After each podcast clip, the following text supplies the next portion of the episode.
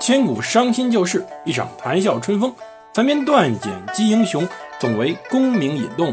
个个轰轰烈烈，人人扰扰匆匆。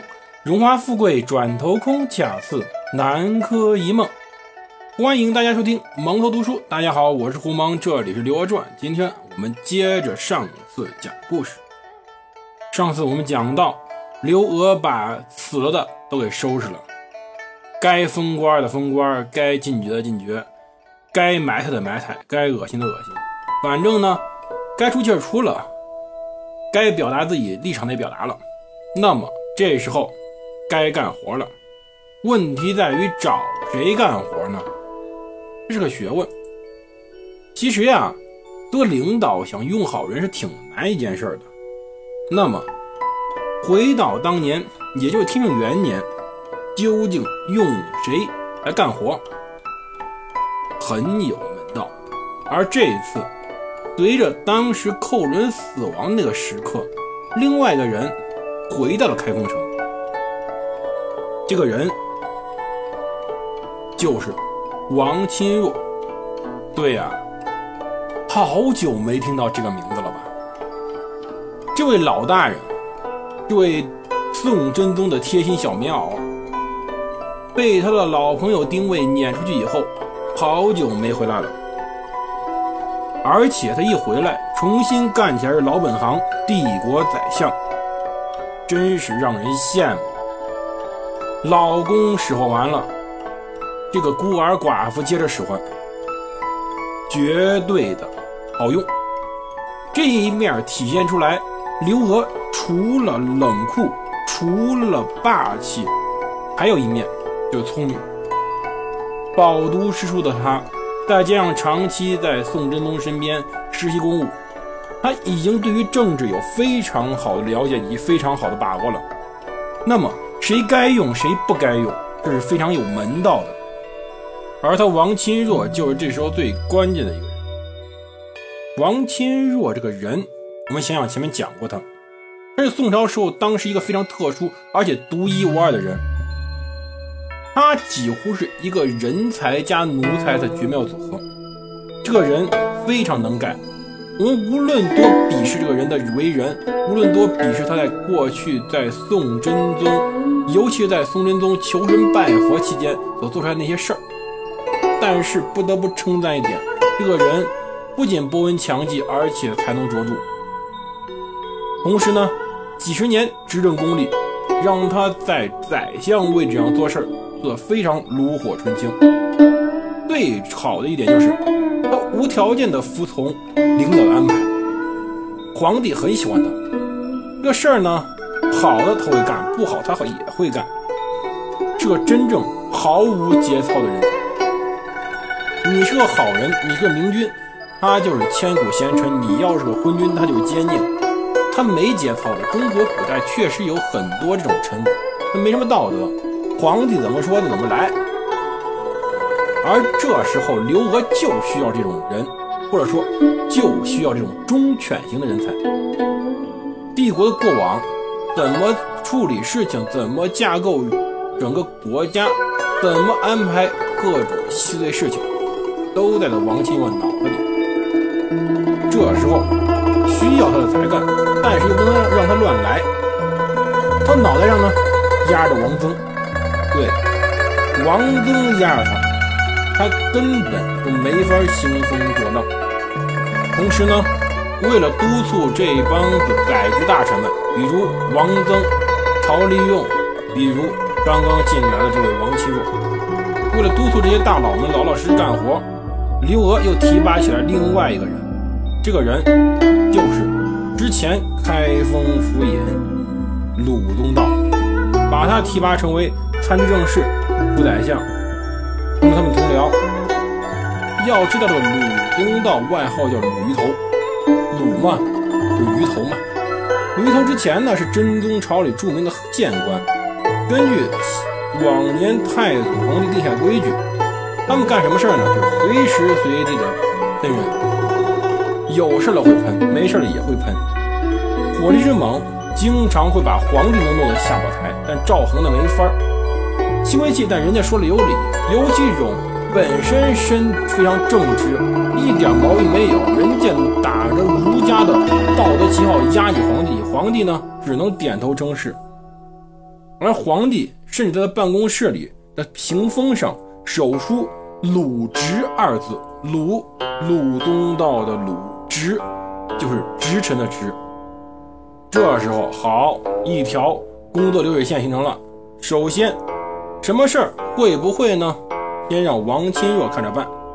王钦若非常有经验，王钦若决定办事的方式以后，经过王曾去考察，再经过曹利用审视，最后呢让鲁宗道挨个再仔细鉴别瞪一眼，看他们是否有什么有问题，有没有愧疚，有没有缺失。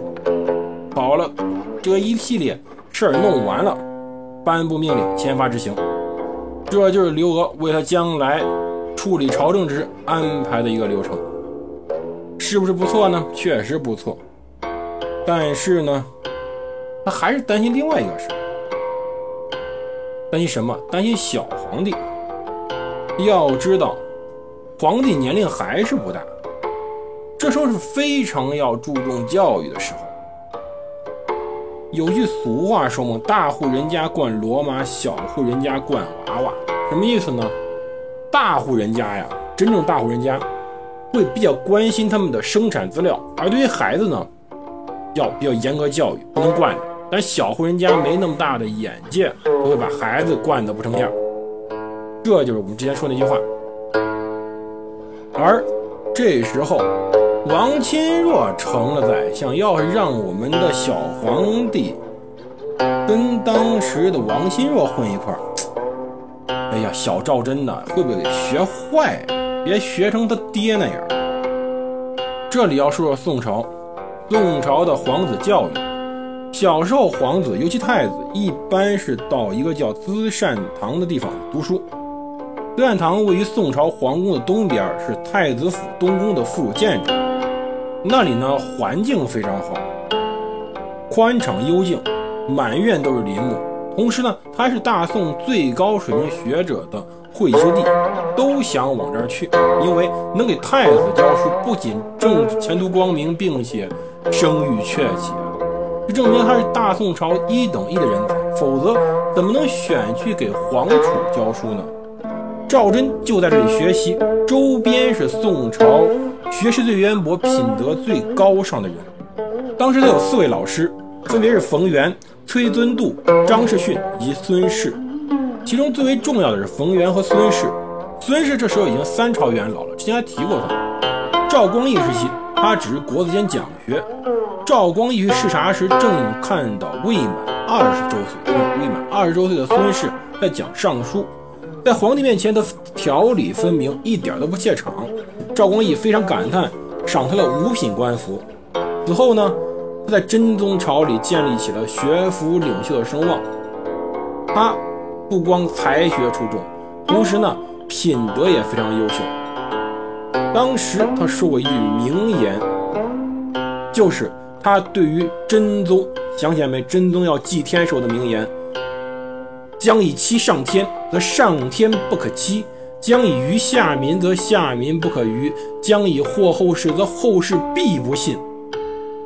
皇帝，你要去祭天，你要去封禅，你要搞什么天书运动，上天你欺不得，普通老百姓你愚不得，后世的子子孙孙也绝对不会信你的。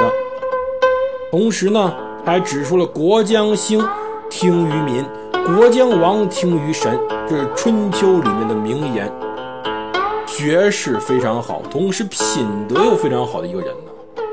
另外一位是冯源，冯源非常年轻，但是呢可能还真属他学问最好。之前考中进士之后，在朝廷选明经者补学官的分配中吓着了主考官了。他当时说过，本人五经皆通。什么叫五经皆通？五经啊，之前有6经，儒家的经典里面，诗书礼易乐春秋，后来乐散佚了，只留下一篇乐记并入了礼经，所以我们称为五经。那五经啊，通读不难，甚至说一个正常记忆的人，就跟今天去高考那些小孩们，把它背下来，2年绝对背得下来。但是问题在于，中国的这些经书啊，有大量无边无际，从古代，就是从当年汉代开始到现在宋朝，各个阶层、各个水平、各个名臣宿儒所写的注释，这些注释太多了，别说五经了，光是一套，光单拉出来一尚书就能把人给砸死。可冯源说自己五经皆通，而且主考官当场出题，尤其都是那些五经中最为疑难杂问的问题，冯源解释清楚，畅达如流，主考官只能拍手叫好，这人真绝了。